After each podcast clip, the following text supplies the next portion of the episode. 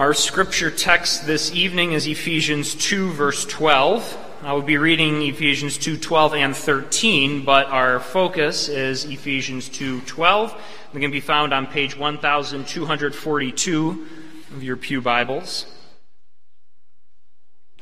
We will also be reading Lord's Day 22, found on page 223 in your Forms and Prayers book.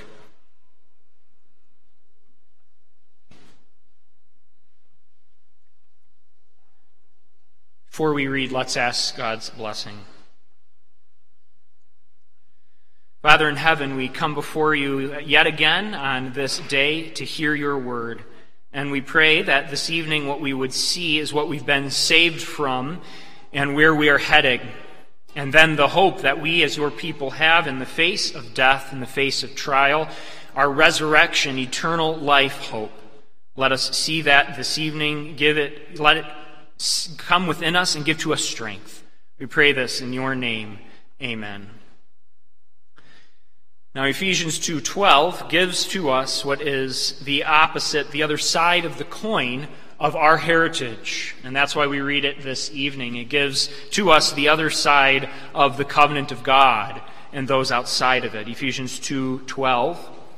Remember that you were at that time separated from Christ, alienated from the commonwealth of Israel, and strangers to the covenants of promise, having no hope and without God in the world. But now in Christ Jesus, you who once were far off have been brought near by the blood of Christ. Thus far, our reading from Ephesians 2:12, and now we read a summary of what God's word teaches us about the resurrection of the body and life everlasting in Lord's Day 22. How does the resurrection of the body comfort you? Not only will my soul be taken immediately after this life to Christ its head, but also my very flesh, raised by the power of Christ, will be reunited with my soul and made like Christ's glorious body. How does the article concerning life everlasting comfort you? Even as I already now experience in my heart the beginning of eternal joy, so after this life I will have perfect blessedness, such as no eye has seen, no ear has heard, no heart has ever imagined, a blessedness in which to praise God eternally. Our comfort our comfort. It appears so often in the Heidelberg Catechism. You could almost say that for every Lord's Day. What is your comfort here? How does this comfort us? What is the believer's only comfort? We have comfort. We have comfort in the face of death. We have a belief that gets us through the difficult times. In fact, we are able to make sense of death itself. The world doesn't have this. The world is, is absent this comfort, a comfort that we know and comfort that only Christians could possibly know. I was reminded of this back in January. There was a, a news story that broke of football player Damar Hamlin who suffered cardiac arrest after making a tackle in a primetime Monday night game. The teams and the crowd, the TV looked on in horror as he collapsed after this, after this tackle and had to have CPR administered to him. An ambulance come on the field and cart him away. It took a long time and the teams were very shaken by this. In fact, though this game was very important to the NFL season, both teams and coaches decided that they would cancel, that they would stop the game and they wouldn't play it. Why do I bring that up? Well, in, in the face of the whispers of death, what they saw was that the game didn't matter.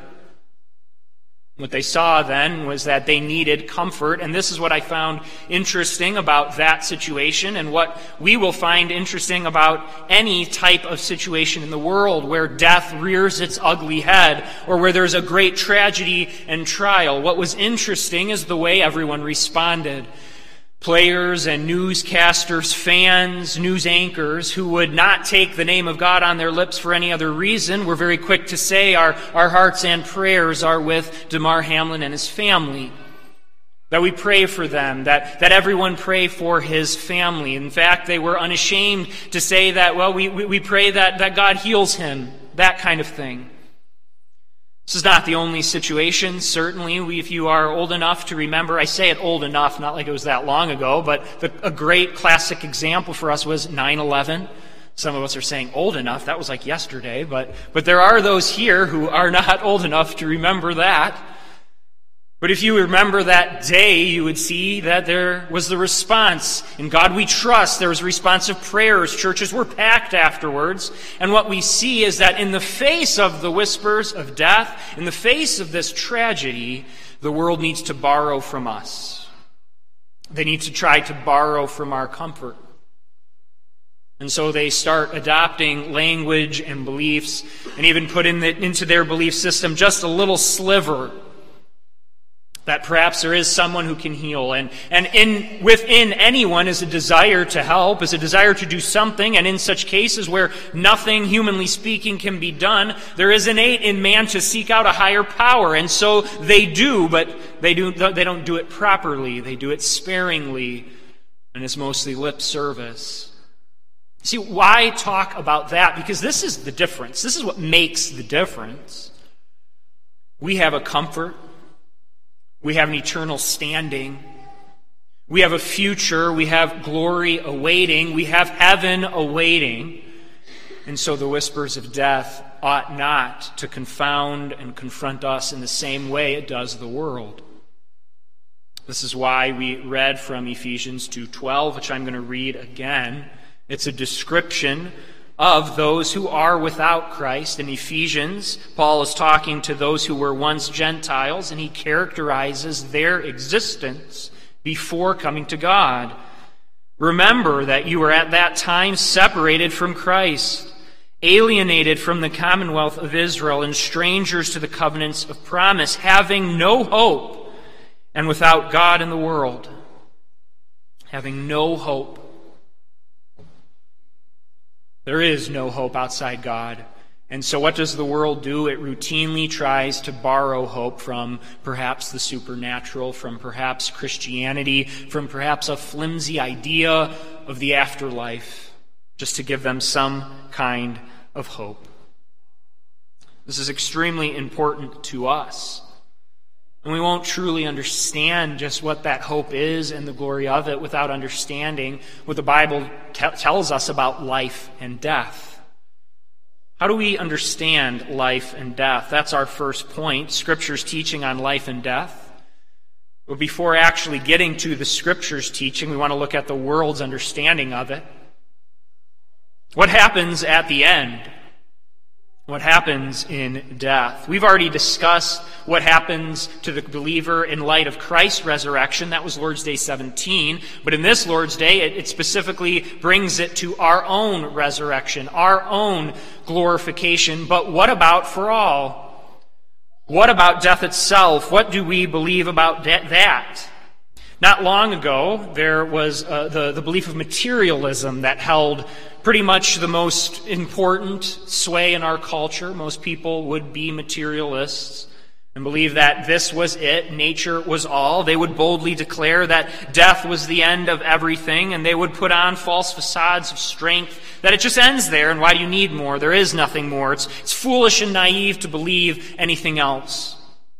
Now, I think this is still very strong in our day and age. Many people believe this, and to a degree, but I think they've also walked away a bit from this strict materialism and, and adopt a certain sense of spirituality. You know, how often don't you hear when confronted with these trials them say that my, my grandfather passed away, but I, I like to think he's looking down on this right now. I'd like to think he sees what's going on. I'd like, to, I'd like to think there's a better place after death. And so what ends up happening, I think, in our culture, you have a mix of sort of a spiritualism and a materialism, and mostly materialism holds sway. Mostly it's that this world and your body is it. And how does that then affect your life? How does that affect one's comfort? Well, the tangible world is as good as it gets. There's no way to speak about origin of all things. There's no way to speak about the end. We are left in this eternal maze of materialism, and this is, and this world is all that there is, and it won't matter what the beginning was, and it won't matter what the end is, because you won't be there to see it anyways. You will cease to exist. And so enjoy life now. Let us eat and drink, for tomorrow we die. That seems to be about as good as some get. Hopefully, you can eke out a somewhat tolerable life on this earth and aren't, aren't cursed with some trial, because that would just destroy your life itself. Materialism, combined then with the spiritualism as well, then lives its life in this way, but at certain junctures and points tries to say maybe there is something else. But there's not a whole lot of thought put in that. In fact, it's astonishing most people would put more thought into their ski vacation or their spring break than eternal life and how to get there. And if there is an eternal life to even worry about. What the world has sought to do and what it does in its own heart is become experts at being content not to answer that question fully to answer it just enough to give themselves perhaps a bit of hope or even a finality, and they don't think about it, they don't worry about it until it rears its ugly head.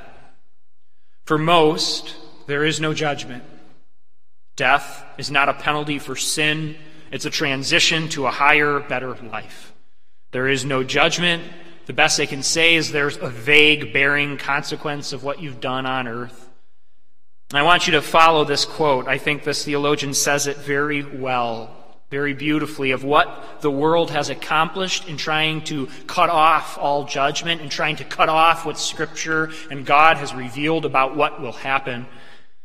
This theologian says, when they are asked whether such a thing as eternal life is possible, a life of undisturbed blessedness and glory, they are suddenly condemned to silence they have so long been conducting the argument against the Christian doctrines of death and the grave, of judgment and punishment, and have so long delighted in the disappearance of these doctrines that they forgot to ask the question whether, with the extinction of these, the hope of eternal life and of an everlasting blessedness did not also fall away.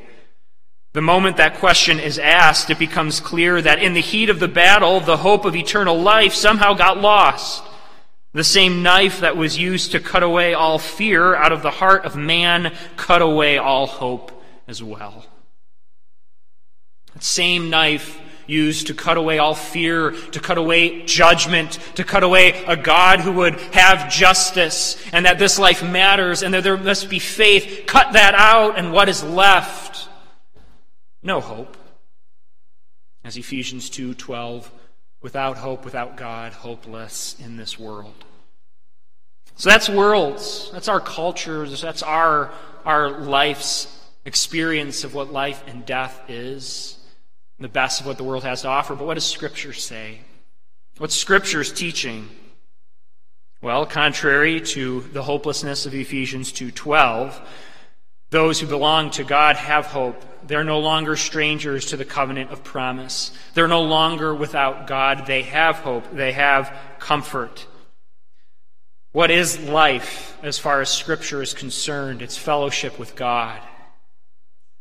You see, we need to get this through our minds. In Scripture's terms, life and death are not a beating heart and a conscious mind and an annihilation of that. Scripture never teaches, never claims to teach that death is the ceasing, the end of existence. In fact, there is no higher created being that God has ever created that will cease to exist.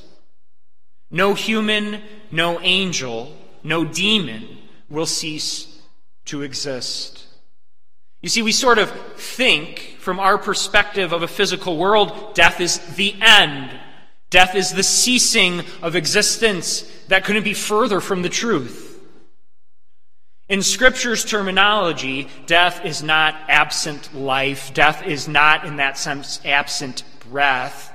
You continue on. But death is separation from God. That is what death is.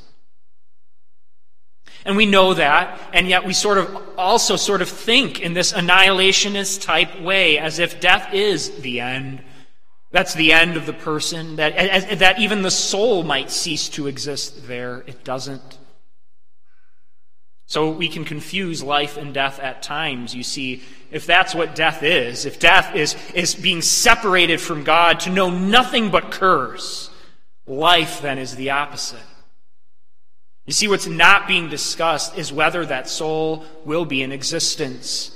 Even the, the souls of the unrighteous will be raised. They will be joined to a body, and they will know nothing but suffering there won't be a glorified existence, but they will be in what is properly called a living death.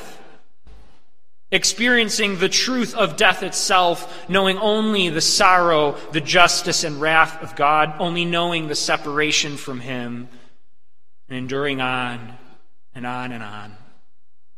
Whereas life is knowing the blessing of God. Fellowship with God is the first and most important benefit of the covenant. Hell is also not where God is absent. We speak of it in that way in, in certain respects. What we would, should properly mean, though, is that hell is not the place where God isn't present totally, but that he's not present in grace. God is present in hell, but it's, it's the existence of justice, of a face turned against those in wrath outpouring of that wrath on those people. That's death. Death is to not be known by God in fellowship with Him. And that's far scarier than just ceasing to exist. It's far worse in one sense. Not even in one sense, it's far worse to know nothing but the wrath of God. But what is life? What is life? When we leave on Sundays, we hear a blessing. Often, it's what's called the Aaronic blessing, coming from number six. A blessing that God told Moses and Aaron to put upon his people when they gathered. We know the words well the Lord bless you and keep you. The Lord make his face to shine upon you and be gracious to you. The Lord lift up his countenance upon you and give you peace. I would put before you, brothers and sisters, that that is life.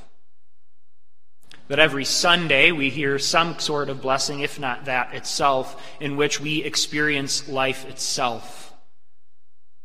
The blessing of the Lord. A countenance that's uplifted. If you haven't noticed that in, in that blessing before, think of it. It's, it's, it's a face that becomes happy and smiling. It's when God sees us, what happens is his countenance and his face becomes one of pure joy and happiness and smiles. And that we don't know the, the clenched jaw of the Lord, we only know the smiling of his face. Blessing. The Lord make his face to shine upon you, a shining face. The Lord give you peace. This is life. I'm going to go back to what I said. You see, what's, what's under, what's, what we're talking about here is not existence, but the quality of that existence. Life is fellowship with God, death is punishment. Scripture is clear that the life of covenant relationship with God is the unrestricted fellowship with all the goodness of God. And, and listen to this way another described this. This is beautiful. Life is living with God in a land where the first day was the best we ever have known, and every day is better than the one before. That day is the best we've ever known, and the next is better than the one before it, knowing nothing but blessing from God. What a description of what life is. In the truest form, life is that fellowship with God, whereas death is the displeasure of God. And death is to know that clenched jaw of God. If the blessing we receive is life, then the opposite of that blessing is that death. It's not the Lord bless you and keep you, it's the Lord curse you and punish you. It's not the Lord, Lord's face shine upon you and be gracious to you. It would that his countenance would not shine and you would know only the anger and wrath of God. You would not be preserved and kept. You would not know grace and mercy, but in fact, you would only know true justice. It's not a lifted countenance, it's a displeasing look of the Lord, and that is death as well. So, this is what Scripture teaches us about life and death. And then we turn to the Catechism and what it teaches us in the comfort of hope. And that's our second point the, the comfort of the resurrection. How then does this resurrection comfort us?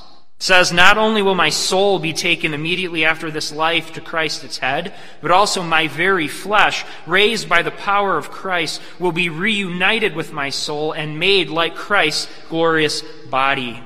There's a lot in this answer, a lot to unpack. First, we see destination and timing. Destination and timing. Our destination at death at the, at the death of our physical bodies is immediately being brought to the presence of Christ, is immediately going to his side. Notice then it's immediately going to life, right? That's why we went through what Scripture teaches. If, if, if the best and greatest forms of life is fellowship with God, then our destination upon death, as Jesus said, today you'll be with me in paradise, is to go to Him, it's to go to life. Death isn't the end. Death doesn't stop us. It brings us to greater life in Christ. That's the destination, and the timing is instantaneous.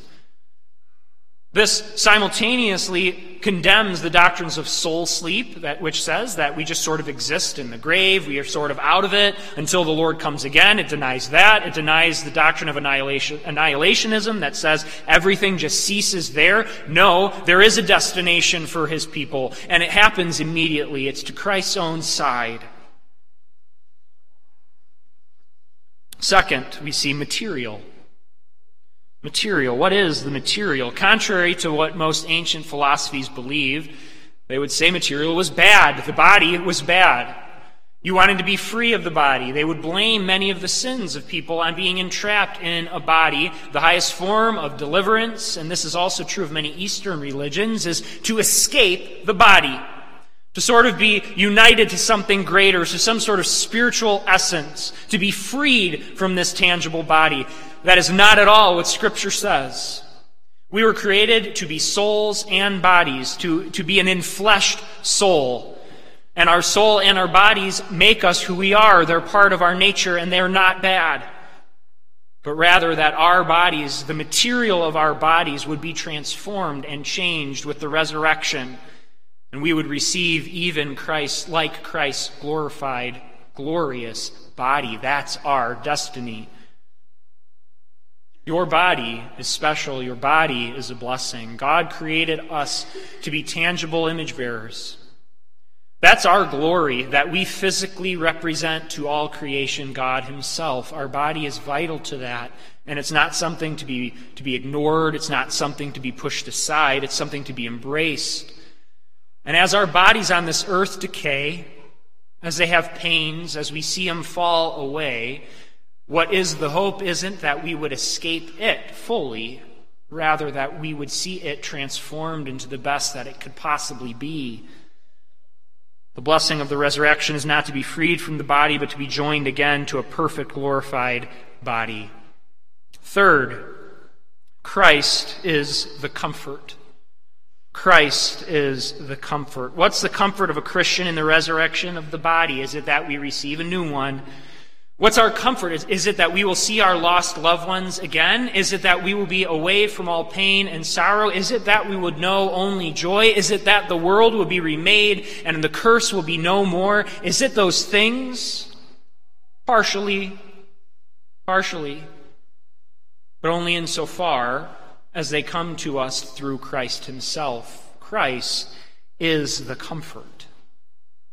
Christ is the comfort of eternal life. We are taken to Christ. We are raised by the power of Christ. We are made like Christ. Our comfort in death is Christ. He is our singular comfort. Now, perhaps sometimes you think to yourself, that doesn't really comfort me much. Why? Why is it that when I think I'll, I think of, of heaven, I think of the new world, and I'm almost more excited about a glorified body, I'm almost more excited about seeing loved ones than I am at the thought that I will be with Him? Why does that happen? Well, in one sense, a practical explanation is that those loved ones we had here on earth, we had in a very tangible way, and we miss them. And that's not to be downplayed. Christ brings us to the saints, brings us to our lost loved ones who believed, and that's a great blessing. But in answer to that fear, well, well why don't, why doesn't that thought of the comfort of Christ bring me such, such comfort, such glory, such thanksgiving and praise? Know that it will for true believers. If I could illustrate it this way, it's like a child, a young child who's old enough to sort of understand going to see mom, but not fully get, get it. You might have known this from your own kids. You might have experienced this if you don't have kids and seeing children of others. I'm going through this currently, so it's a, a rather fitting illustration for me. If Allison is away from Lauren for a long period of time, and we're going home and I can tell her we're going to go see mommy. We're going to go see mommy. And she, she can get excited. Mama, mama, she'll say. She's excited. She, she somewhat gets it. There's a little bit of, of, of recognition there. And dare I say it to make it fit this illustration, that there's a, perhaps a little bit of comfort there, but not all the comfort that comes to her when she actually sees Lauren. Then, I mean, you've all seen her run around church. Then it's, it's, Mama! And she goes flying to go see her. And it's all joy and it's all comfort. I like to think that's what it's like with us. When we enter glory, as great a blessing as it will be to see loved ones, to experience resurrection life, in glorified bodies, we will be like the little child away from their mom who finally sees her again, and then it clicks. Then we properly see, yeah, Christ is, is our only comfort. He's all that we need. So let's strive for that now, but let us also know that that is coming to true saints. That comfort of Christ, singularly in Him alone. It's that blessing and that experience we have. Jesus told us to come all who uh, come to me all who are weary and heavy laden because he would give us rest. And he has done it in part already. You can imagine what it will be to truly go to him and to truly experience this rest. And finally, we see the comfort of everlasting life. This is our third point and the, the second question and answer of the catechism. We've begun to discuss already what eternal life and eternal death mean, but here we expand on it. We've already begun to breathe in eternal life. That's what the Catechism says and Scripture shows to us. We already are the inheritors of eternal life, but this exists in our souls and hearts, not yet in our bodies, not yet in this tangible world. Romans 14, 17 says that joy that we begin to experience now is of the kingdom of God in righteousness and peace and joy in the Holy Spirit. So we do partake of that eternal life through the Spirit. Now we already have it, but it's not what it is in glory. There's a, a difference in, in grade of glory from what we experience now to what we experience in the glorification of heaven. And it's as radical, it's as transformative as the difference is between a seed and a plant. It's the same entity. You plant a seed into the ground, and that seed develops and grows into a plant. It's one thing. It's one life form. It didn't transform or change, it grew and developed. But the glory of the grown plant that blossoms and flowers and produces fruit is of a far greater glory than the husk of that seed that was planted. And so we, we know the, the, the beginning stages of that glory in our souls and hearts and life, but our bodies and, and, our very, and our very desires will experience such a transformation that will be as great and as different as a seed to a mature plant. The blossoming of that glory. That's why we treat with respect the bodies of the saints. Your body right now. We treat them with honor. We commit their bodies to the grave. But we fully expect that grave to be opened again and that very body to be raised out into that glorified body. You see, when a Christian seals a grave, it isn't the end. We lay them there for a time. And the world seals a grave, that's it to them. We seal a grave in hope. And that's why questions like should you cremate? How should we treat the body? How do we answer those type of things? Well, the Bible may not wholesale condemn that, but it isn't in keeping with the Bible's explanation of the, the, the glory of a human body one that is to be raised up, one that should be honored. Scripture expects us to commit bodies to the ground and so see them again. It's not as if we discard and annihilate or, or burn it away. We, we put it there expecting it to be raised again. The Westminster Larger Catechism, question and answer 86, says something quite amazing about this. It says the communion and glory with Christ, which the members of the invisible church enjoy immediately after death, is in that their souls are then made perfect in holiness and received into the highest heavens, where they behold the face of God in light and glory, waiting for the full redemption of their bodies. And listen to what it says which even in death continue united to Christ and rest in their graves as in their beds, till at the last day they be again united to their souls. Westminster Confession is saying our bodies are even still united to Christ, even when we've left them. That, that will be raised and remade. That's the joy of this transformation, the joy of eternal life. This life and glory is described in 1 Corinthians 2 9. What no eye has seen, nor ear heard, nor the heart of man imagined, what God has prepared for those who love him. Think of the best times in your life freed of anxiety, of thoughts, of stress, where you felt great, those best times in your life, they will pale in comparison. They wouldn't even register on the scale of the best days ever of one day in glory. Glory can be scary to us. Heaven can be scary to us because it's the unknown, it's a mystery. We think of it and we think what will be like, and we don't have answers to all that. We think of, of the eternity of it and it scares us too.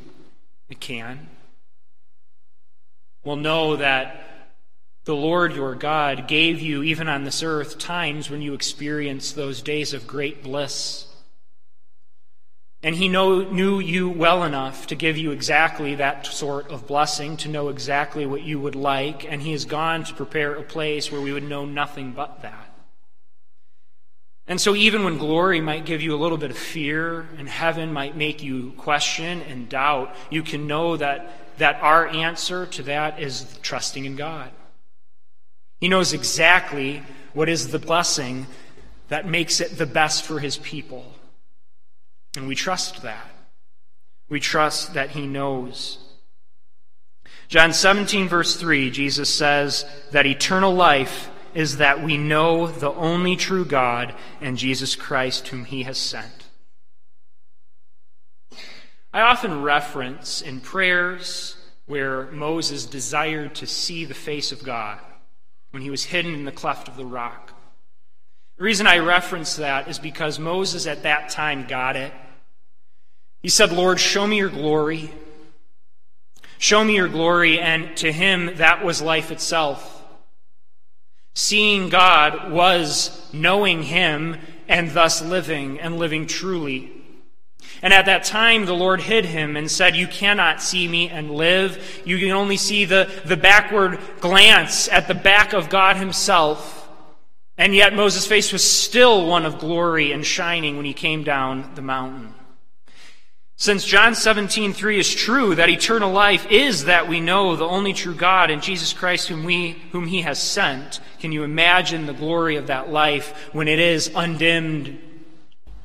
God's word speaks of it as if there is no sun, there's no need for the sun because the glory of the Lord shines all. That we see it in that way. When we experience the closeness of God on this earth, they are the best of experiences you do see when you when you catch those glimpses of who God is in His Word, of what He's done for you, nothing rivals it. Nothing rivals knowing the Lord and seeing His glory. That's why Moses asked to see it. That's why we ask to see it. And in glory it will be answered. And that's eternal life. Everything else will pale in comparison to that great truth. to see the glory of your Savior, to see the glory of God. Brothers and sisters, this is our comfort in eternal life and death. Amen. Let's pray. Lord, what can we say in response? We are heirs and have been given blessings far beyond us. We have been given comforts we don't deserve, and yet, Lord, comforts we crave. Bless us here today that we would live in the comfort of the glory that awaits your people, that we would live trusting in you, and that we would live already seeking eternal life now, which is to seek you, to know you. We ask this for each of us. In Jesus' name, amen.